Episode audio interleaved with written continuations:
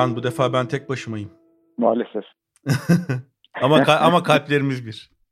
Kalpler bir evet gerçekten hani bu işin en ilginç taraflarından biri şunu düşündüm. Seni en son ne zaman bu kadar uzun süredir yüz yüze görmemiştim diye herhalde hayatımızın rekorlarından biri oldu. Ve daha da kötüsü daha da uzayacak. Daha da büyük bir rekor olacak yani. ne tahmin evet, ediyorsun? Ben hesaplamak istemiyorum ya. Yani. Ben Mayıs sonuna kadar evdeyiz diye düşünüyorum. Ama ben o konuda bir tahmin yapamıyorum ama yani evet e, en makul görüneni ve gene Mayıs sonu da en kötümser senaryolardan biri değil herhalde. Değil. Neyse göreceğiz. Yani. Evet ne yapalım. E nasıl gidiyor karantina? Valla benim için beni yakından tanıyan biri olarak sen de şahitsin ki aslında hayatı en az değişen insanlardan biri olabilirim bu konuda. Yani zaten kolonya dezenfektan kullanma konusunda biraz manyak muamelesi gören bir insandım. Obsesyondan dolayı yani kolonyasını, dezenfektanını sürüp evinde kitap okuyan ve yemeğini yapan bir insan olarak yaşadığım için obsesyondan ve asosyallikten dolayı çok bir şey değişmedi ama sosyalliği bu kadar özleyeceğim de aklıma gelmezdi. Yani e, kendimce belki başka insanlara göre normal koşullarda anormal görünen taraflarından dolayı daha kolay adapte oldum ama genelde tabii adapte olması zor. Gülerek konuşmak tarafı bir yana. evet. Tabii yani işte aman dizi seyredeyim, kitap okuyayım, onu yaptım güzel oldu, onunla telefonda konuştum falan ama tabii bunlar hep neyin sinirlenmenin, üzülmenin falan yanında insanın biraz kendini kaçırmak için, biraz uzaklaştırmak için kendi kafasının içinde kurduğu ya da başkalarıyla iletişimde kurmaya çalıştığı bir şey yoksa yani herkes gibi baskın olan şey tabii ki gerilim, üzüntü. Bunlar bu koşullarda kaçınılmaz. Sinir o biraz daha kaçınılabilir olabilirdi. Ee, biraz daha insani koşullarda yönetilen bir ülke olsa idik. Ama işte bütün bunlara rağmen bireysel olarak bakarsam çok bir sıkıntı yok ama pek bireysel olarak bakılacak bir dönemde değil. Evet. Maalesef. Bir de hani çok fazla sosyal olmamakla e, bu şekilde yaşamaya zorlanmak arasında bir fark var. Birinde istersen gidiyorsun. Canın istediği kişiyi görüyorsun. E, istediğini yapıyorsun. Öbüründe zorunlu olarak canın istese bile e, evde oturmak zorunda kalıyorsun. Kimseyle Hem onun gerilimi var e, hem de hani ben biraz da kendimi avutmak için abartıyorum. Yoksa yani öyle 7 gün 7 gece evde oturan biri de değildim. Yani haftada bir gün iki gün bu söylediğim düzeni yapabiliyordum. Ama ve lakin kolonya ve dezenfektanlarım sabittir gün yani. Sen şahit. Demek ki neymiş bana 40 yıldır sen anormalsin, sen manyaksın falan diyen insanlar neyi gördü? Ben Dünya Sağlık Örgütü'nün tavsiye ettiği koşullarda yaşayan biriymiş. Peki. Ve bu arada sık sık da şu geliyor aklıma. Ee, seninle yaptığımız söyleşi kitabında Bıçkın ve Ağlak'ta bir yerde benim evde kendi sabunumu ve kendi kolonyamı kendi üretmeme geliyor. Şimdi onu söyleyecektim. Onları... ve hatta geçen gün de baktım. E, ben sana diyorum ki olayın şöyle bir mantığı var ki olağanüstü koşullarda bak temizlik gerekli sabunumu yapıyorum işte bilmem ne gerekli kolonyamı yapıyorum elektrik gittiğimi yapıyorum. Doğru söylüyorsun. Mantıklı tarafı fakat mantıksız tarafı da böyle koşullar asla olmayacak. Niye gereksin ki diyordum ki gerekebiliyor. Gerçekten Hayali. öyle. O ortalıkta sabun mu yok? Var. Kolonya sıkıntısı da geçti. Ben de zaten sürekli kendi sabunumu, kolonyamı kullanmıyorum. Hatta sabun da yapmıyorum. Ama insan kendi kafasının içinde bak mantıksız diyordun bir mantığı varmış diye de seviniyor yani. Doğru. Peki seni en çok e, herhalde spor müsabakalarının e, tamamının iptal olmuş olması zorluyordur diye düşünüyorum. Çünkü sen hem e, hakikaten en geniş anlamda spor izleyicisisin hem de at yarışı hem izliyorsun hem de ufak tefek oynuyorsun. Evet yani şöyle aslında e, şöyle bir hayırlı tarafı olduğunu diye düşünüyorum. Türkiye futbolu özelinde. İşte bakın hafta sonunda maçlar olmayıp da birbirimize küfür etmeyip saldırmadan da yaşanabiliyormuş. Yani futbolun hayatın içinde olması çok güzel bir şey. Ama hani futbolsuz bir hayatta pekala sürebiliyormuş diye bir takım insanlarımız görmüş müdür diye düşünüyorum. Çok da bu sorunun cevabı konusunda iyimser değilim ama evet yani yalnızca futbol değil işte tenis seyredersin yok, atletizm seyredersin yok, voleybol yok, basketbol yok. E, yalnızca e, şimdi biraz için bahisçiler kısmına da geçersek işte Belarus Ligi devam ediyor. Ya o, o çok acayip değil mi ya? Yani şu an Mart'ın son haftasında yapıyoruz bu kaydı ve e, millet iki haftadır e, Türkiye en azından bayağı karantinada. Belarus'ta hayat hiçbir şey olmamış gibi devam ediyor. Evet ve şu anda bütün dünya bahisleri Belarus Ligi, Rusya Masa Tenisi Ligi ve Nikaragua Ligi'ne odaklanmış durumda. Nikaragua futbol, yani. futbol Ligi. E, Nikaragua Futbol Ligi asıl lig oradaki maçlar yetmediği için U20'si yani Nikaragua genç takımları üzerine bahis oynayarak ben yapmıyorum onu da söyleyeyim. Ama yani e, Nikaragua ve Belarus ligleri durdurursa bahis bitecek at yarışı da yani sen de kaydı yaptığımız 28 Mart itibariyle bir Güney Afrika'da bir de Amerika'nın bazı hipodromlarında devam ediyor. Türkiye Jockey Kulübü de onları oynatıyor. Onu oynayamıyorum diyemeyeceğim. İşte onları izlemeye, oynamaya çalışıyorum. Ama ve lakin zannedersem 2-3 gün içinde o Amerika'daki yarışlarda gidecek diye endişe ediyorum. Peki. Aslında mantıken ve vicdanen gitmesi de lazım yani. Ben Türkiye'den ganyan atacağım diye oradaki insanların ve atların da tehlikeye girmemesi lazım. Peki teknik bir soru soracağım. Mesela Belarus ligini, Nikaragua U21 ligini falan nasıl takip edip de insanlar bahis oynuyorlar sence? Valla o kadar dikkatli bakmadım. Herhalde yorumcuları çıkmıştır ve çok makbul hale gelmiştir. Bir de işte e, bakıyorsun son maçların nasıl, takımın genelde performansı nasıl, ligin neresinde falan. Ya da şu mantıkla bakarsan, yani çok yakından takip ettiğimiz Galatasaray'ın, Fenerbahçe'nin, Beşiktaş'ın maçlarını oynayınca kazanıyor muyuz ki tanımadığımız Belarus'un maçlarını kazanalım? Hani en iyi bildiğin takımın maçını oynar kaybedersin. Öylesini oynar kazanırsın. Ama maksat bahis olsun diye oynuyorlar.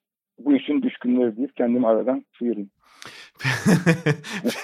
Peki bir şey soracağım şimdi e, şu çok aklıma takılıyor benim. Şimdi sen de e, böyle dünyanın çok gidilmeyen ya da herkesin gitmediği yerlerine gidip işte oraları görmeye falan meraklı birisin. Ben de öyleyim. E, ne bileyim işte Afrika'nın bazı yerleri, e, Uzak Doğu Asya falan buraları seviyorsun.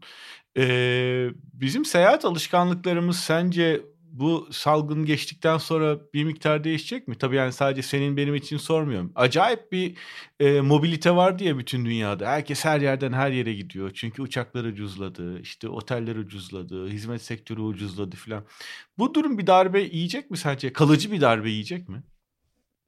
Vallahi tam geçici olarak darbe yer demeye hazırlanıyordum. Kalıcısını bilmiyorum. Kalıcı olarak yiyeceğini de çok zannetmiyorum. Çünkü aslında biraz mantıken bakınca bunun umutsuz olmayalım. Ya ilacı bulunacak ya aşısı bulunacak. Belki ikisi birden bulunacak. 6 ayını zaman alır, bir yılını zaman alır. E onun dışında dünyada pek çok şey değişecek ama seyahat alışkanlıkları açısından tekrar eskiye dönülür ya da yaklaşılır diye düşünüyorum. Öyle olmasını da isterim ama hani ben Afrika'sını, uzak doğusunu geçtim. Bir daha Adana'ya ne zaman gideceğim?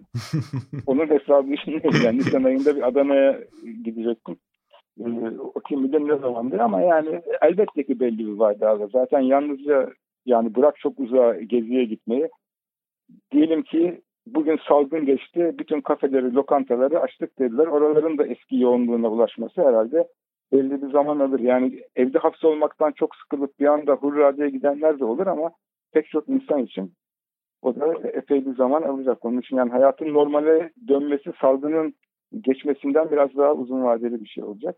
Ama eninde sonunda dönecek. O da yeni normal olacak. Yani yeni normal e, işte 2019 aralığı öncesindeki normalden belli konularda farklı olacak. Mutlaka da e, hayat kendi normalini, dinamiğini üretir. Yani ben mesela şunu hissediyorum.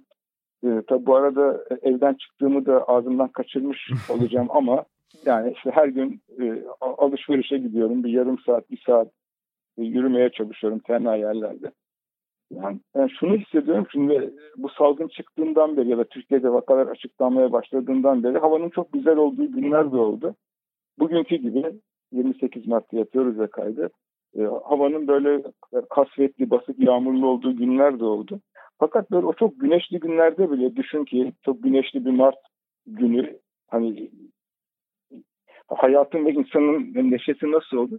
Böyle havada bir ağırlık hissediyorsun ve şunu fark ediyorsun ki aslında senin normalde duymadığın bir cıvıltısı var hayatın ve o, o kesilmiş. Yani böyle o hava kurşun gibi ağır var ya meşhur dizi. Gerçekten çok güneşli havada bile dışarı çıktığın zaman o havanın kurşun gibi ağır olduğunu hissediyorsun.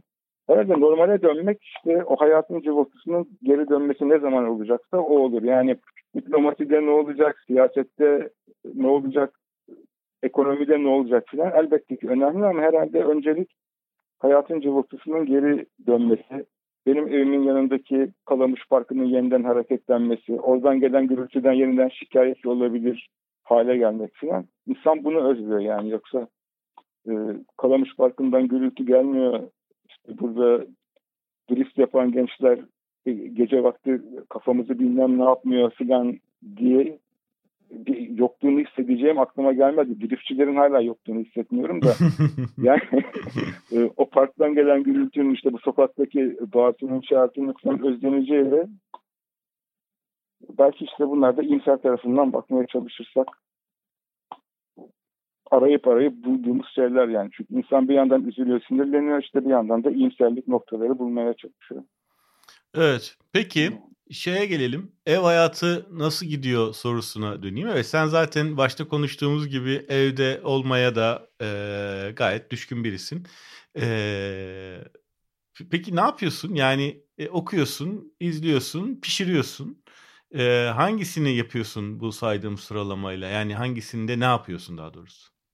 Vallahi hemen zaten e, rutin pişiriyorum. Yemek konusunda değişen şey hayatta hiç vermediğim kadar tarif veriyorum. Arayıp arayıp onlar ya şunu nasıl pişiriyordun, bunu nasıl yapıyordun diye. Çünkü herkes çok evde yemek pişirmeye başladı. Evet, herkes evde yemek pişiriyor ve pek çok arkadaşımız pişirme yeteneklerini geliştirmiş olarak çıkacaklar bu süreçten diye tahmin ediyorum, umuyorum. Hatta tabii tattıramadıkları için fotoğraflar yolluyorlar ya. Yemek konusunda değişen şey bu. Ama tabii hani e, nasıl olursa olsun e, evde yaptığın zaman dışarıdaki gibi tadı çıkmayan şeyler var. Adana kebap yapamıyorsun mesela. Mesela evet yani yapsam bile asla ve asla o dışarıdaki tat olmuyor. Onu biraz çekinerek söyledim veganlardan, vejeteryenlerden. Kusura bakmasın bu benim hatam arkadaşlar. Beğenemiyorum, yiyorum ama e, ama onun dışında ben zaten hani rutin olarak yemeğimi pişirdiğim için değişen bir şey yok. E, daha fazla dizi seyrederim zannediyordum. Öyle çok fazla dalamadım durmadan dizi tavsiyesi geliyor. Hı hı. Ee, yani daha yoğun olarak kitap okuyorum. Aslında e, geçen sene seyrettiğim bir dizi vardı. Ondan sonra e, yani daha doğrusu şöyle daha önce okuduğum Elena Ferrante'nin Napoli dörtlemesi var ya romanlar. Hı hı. E, onun e, ilk cildinin Türkçe ne diye çevrilmişti? Benim olağanüstü akıllı arkadaşım gibi bir şekilde yani My Brilliant Friend onun ve ilk kitabının dizisi vardı. Geçen yıl seyretmiştim. Herhalde böyle İtalya salgın en vahim olarak yaşayan ülke olarak öne çıktığı için oradan mı çağrışım yaptı bilmiyorum. Onu bir daha böyle bir hızlıca seyrettim mesela. Yeniden çok hoşuma gitti. Belki ilk seyrettiğimden de daha hoşuma gitti. Öyle e, işte şey seyrediyordum. Aslında ben normal hayatımda da yapmadan e, bir bölüm falan Seinfeld seyrederdim hmm. çoğu zaman. Fakat onu izlediğim platformdan kaldırılmıştı zaten e, iki ay önce. Hafif onun eksikliğini hissediyorum. İşte onun yerine böyle arada bir bölümlük, iki bölümlük eskiden seyrettiğim komedi dizilerini seyretmeye çalışıyorum. İşte bu ara çok e, haksızlığa uğrayan diyeyim e, 60-65 yaş üstü insanlarımız var ya. Evet. E, e, onların da daha doğrusu yani e, gerçekten ağırlıklı olarak onlar için yapıldığını düşündüğüm diziler var. Biliyorsun işte Grace and Frankie var. Jane Fonda'yla bir Tom evet. Onun yeni sezonu çıkmıştı. Bir türlü seyretmemiştim. Altıyı. Ondan sonra onu seyrettim. Ben de o yaş grubuna henüz gelmedim ama bayağı e, e, eşiğinde olduğum için. Ondan sonra onun ikisi var seyredeceğim daha seyretmedim. The Kominsky Method var ya e, Michael Douglas, Alan Arkin oynuyor. Evet gene. çok güzel. E, ileri yaştaki iki arkadaşın evet. arkadaşlığı çevresinde gelişen e, onun ikisini seyredeceğim çok yaklaştığım yaş grubuyla dayanışma dizisi olarak. Onun dışında e, her zaman olduğu gibi dağınık şekilde kitap okuyorum. Şeyleri bu ara çok okuyorum. E, Nükhet Esen'i konuk ettiğimiz nereden başlasam podcast bölümünde de konuşmuştuk bu. E, Osmanlı'nın son dönemindeki eserlerin yeniden yayınlanması. E, pek çok yayın evinden var. İş Bankası Kültür Yayınlarından da var. Hı hı. Onları da böyle her Kadıköy'e indikçe birer ikişer alıyordum. Okuyabildiklerim vardı, okuyamadıklarım vardı. Şimdi okuyamadığım kalmadı. Yani almış olduğumun hepsini okudum. Şimdi bak mesela demin Seyahat dedim. Seyahat Ali Bey'in bir Osmanlı bürokratının e, işte Diyarbakır çevresinde başlayıp Diyunu Umumiye müfettişi ondan sonra Bağdat'a Irak'a geçiyor. Ondan sonra iş Hindistan'a kadar uzanıyor. Onun seyahat günlüğü hakikaten çok eğlenceli ve çok güzel bir şey. Bir, bir de yani ben o tarz eski seyahatnameleri şundan da seviyorum ki hani gittiği yerle ilgili anlattığından çok işte 19. yüzyılın son çeyreğinde Hindistan'a giden bir insanın gözüyle senin gözün çok fark ediyor bazı konularda. Hı hı. Bazı konularda da hiç fark etmiyor. Ya böyle onları ayırt etmeye çalışarak okumak. İşte ne bileyim bugünün yani artık bugün demeyelim de yakın geçmişin ve yakın geleceğin e, Instagram storyleriyle öyle bir seyahat günlüğünün e, farkını kafadan geçirerek okumaya çalışmak mı? Hakikaten çok eğlenerek, severek okudum onu. Onun dışında e, birkaç tane şey indirmiştim. Scientology Kilisesi ile ilgili yani orada oranın hayatına girip de e, ondan sonra çıkmış bir takım insanların anılarından, tanıklıklarından oluşan bir sürü bir sürü kitap var. Daha önce bir iki tane okumuştum. Nedense son iki hafta taktım. Onları tabii e-kitap olarak indirip okuyorum. Hı hı. Ondan sonra Kindle'dan indirdim okudum. Legal olarak indirdim yani onu da söyleyeyim şey, şey olmasın falan. Öyle e, dağınık dağınık okuyorum yani. Çoğu zaman o. Ha bu arada e, sen epeydir uzun da sohbet edemediğim için telefon konuşmaları dışında sana da söyleyememiştim. Senin tavsiye ettiğin bir kitabı okudum. Hangisi? Edward Snowden'ın Sistem Hatası. Ya çok iyi değil mi? E, gerçekten çok iyi bir kitap. Bir, çok iyi yazılmış bir kitap. İkincisi de hani bütün o bildiğiniz ya da bazı bölümlerini tahmin edip kestirmeye çalıştığımız sistemin ortasından yazılınca ne kadar ürkütücü bir izlenme dünyasında yaşadığımızı da görmüş oluyorsun. Böyle hem ürküten hem de bir yandan da insana tat veren filan bir kitap onu da Evet. Ee, ben de hakikaten adamın yani bir sistem analisti ya da işte e, kodcu olarak bu kadar iyi bir yazar olmasına şaşırdım. Muhtemelen profesyonel destek almıştır belki ama e, yani hayat hikayesini öyle bütünlüklü bir şekilde anlatması ve bugüne hani linkler atarak, bağlantılar kurarak çocukluğundan falan anlatması çok güzel. Bir Ama de... şöyle bir şey var bu CIA kursuna gidiyor ve orada işte bir takım şikayet dilekçeleri yazıyorlar ya. Evet dilekçeleri hep buna yazdırıyorlar. Doğru. Çünkü e, içimizdeki en yetenekli yazar sensin diyorlar. Benim de kitabı okurken o dikkatimi çekti. Evet. E, demek bir yazarlık yeteneği ta CIA dilekçesi yazma zamanından beri varmış. Evet doğru. De. Bir yandan da şunu da düşündüm okurken. Yani şimdi mesela bunu anlatıyor. Bütün e, olabildiğince bizim anlayabileceğimiz açıklıkta o sistemin nasıl kurulduğunu falan anlatıyor. Bir yandan buna karşı yapabilecek çok bir şeyimiz olmadığını görüyorsun. Çünkü hani senin Mal- devletin e, bunda hassas olsa zaten onun üzerinde e, bütün bu sistemi kurmuş olan, çatılı sistemi kurmuş olan Amerikan izleme örgütleri var falan. Bundan kaçamıyorsun. İlla birinden kaçsan öbürüne yakalanıyorsun ama bir yandan sonra da sanki ya of, ne yapayım izliyorlarsa izliyorlar havasına girmiyor mu insan? Yapacak bir şey yani, şey olmadığı için. Evet izliyorlarsa izliyorlar ama bu kadar izlemeseler de daha iyi ve ya da yani daha ilerisi nasıl gelecek diye. Evet. İnşallah hayat normale dönünce bunları uzun uzun konuşuyoruz. Çünkü bu yalnızca devletin seni güvenlik açısından izlemesiyle bağlantılı bir şey de değil. değil. Yani bütün hayatının işte kurduğun iş ilişkileri üzerinden de izlenmesi. Bizim bugün aman ne güzel yeni sağlık aletleri çıktı, çıkıyor dediğimiz şeylerin ki şöyle bir salgında belki değerleri daha çok anlaşılıyor ama bir yandan nasıl bir izleme sistemi oldu. Yani senin kurduğun iş ilişkileri konusunda a esnekle çalışıyorum haftada bir günde evdeyim iki günde evdeyim dediğin zaman aslında nasıl sürekli bir izlenme içinde olduğun, daha çok çalışmaya zorlandığın, özel hayatın diye bir şey kalmadı, bağımsız karar diye bir şeyin giderek zayıfladığı filan gibi hadiseleri hayat normale dönerse vesile yaratıldığında konuşalım. Konuşalım. Bir de tabii şu da var yani e, işte bu salgın ve alınan önlemler vesilesiyle gördük. Mesela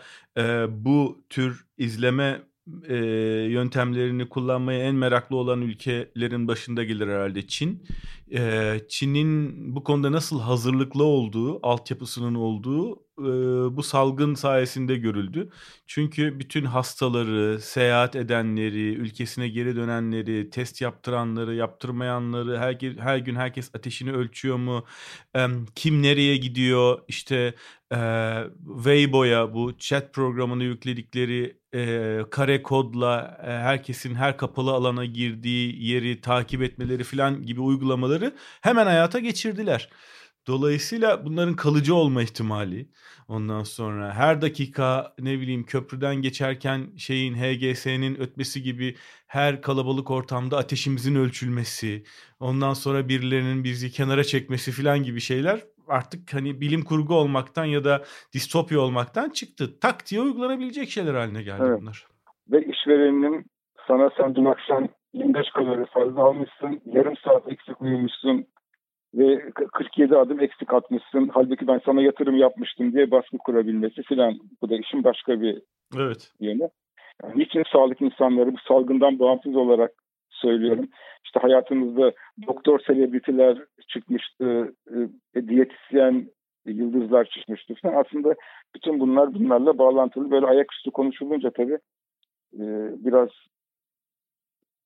bağlantılar kopuk Zaten oluyor gibi görünüyor şey, ama geyik, evet. yani geyik ötesi bir şey yapma potansiyelimiz yok ama e, kendi potansiyelimizin de ötesinde boş konuşuyor gibi oluyor ama e, inşallah bir gün daha az geyik düzeyinde ve, da, ve ya yaptığımız gibi uzmanlarıyla falan bu işi ha, konuşuyoruz. Tam onu söylüyordum. İnşallah hayat normale dönüp de yüz yüze görüşüp işte birkaç metrekare stüdyoya birkaç kişinin girebileceği bir sağlık ortamı oluşursa uzmanlarını çağırıp bunları konuşalım. Peki o zaman şöyle bir şeyle bitireyim. E, hatırlarsın 11 Eylül'den sonra e, bir şey yapmıştık birlikte. Bir belgesel gibi bir kısa bir şey yapmıştık. Sen yazmıştın. Eski dünyanın Son 10 günü müydü? Son 10 günü. Eski dünyanın evet, son 10 günü. Yani 1 Eylül ile 11 Eylül arasındaki dünya neye benziyordu ee, diye böyle bir, bir şey yapmıştık. Belki de şeyden sonra ortalık normale dönerse hani yeni dünyanın e, ilk bir ayı falan gibi bir şey yapabiliriz. Çünkü be, belli bir değişim olacak ve belki ona hakikaten yeni dünya dememizi gerektirecek koşullar çıkacak ortaya. Evet. Evet. e, moral bozucu bir şekilde bitireyim ben de bir gün. Yeni dünyanın ilk bir ayını görürsek tabii. Ha. görürüz, görürüz yani. evet. Peki görmezsek de bu bizim e, vasiyetimiz olsun. Biri bunu yapsın. yok sen görürsün de ben görmesem de olur falan diyeyim yok yok. Yok yok ikimiz yani, de görürüz. İnşallah şeyler evet yani e, görmesen, ben görmesem de dünyanın sonu olmaz tabii. Sen daha çoluk çocuk bir insansın da işin şakası yani. E, elbette hayat bir günde normale dönecek ama normale döndükten sonra hakikaten hem yeni hayatı hem eski hayatı belki başka bir gözle, başka bir mantıkla değerlendirmeye çalışacağız. Podcast'le mi olur, kitapla mı olur, kimse bizi dinlemez, kendi aramızda sohbetle mi olur? Evet, bir şey Ama şey yaparız. Böyle işte o gün gelene kadar da olabildiğince dikkatli olalım. Bir de bir şey söyleyeyim bir gün ve tavsiyede bulunayım.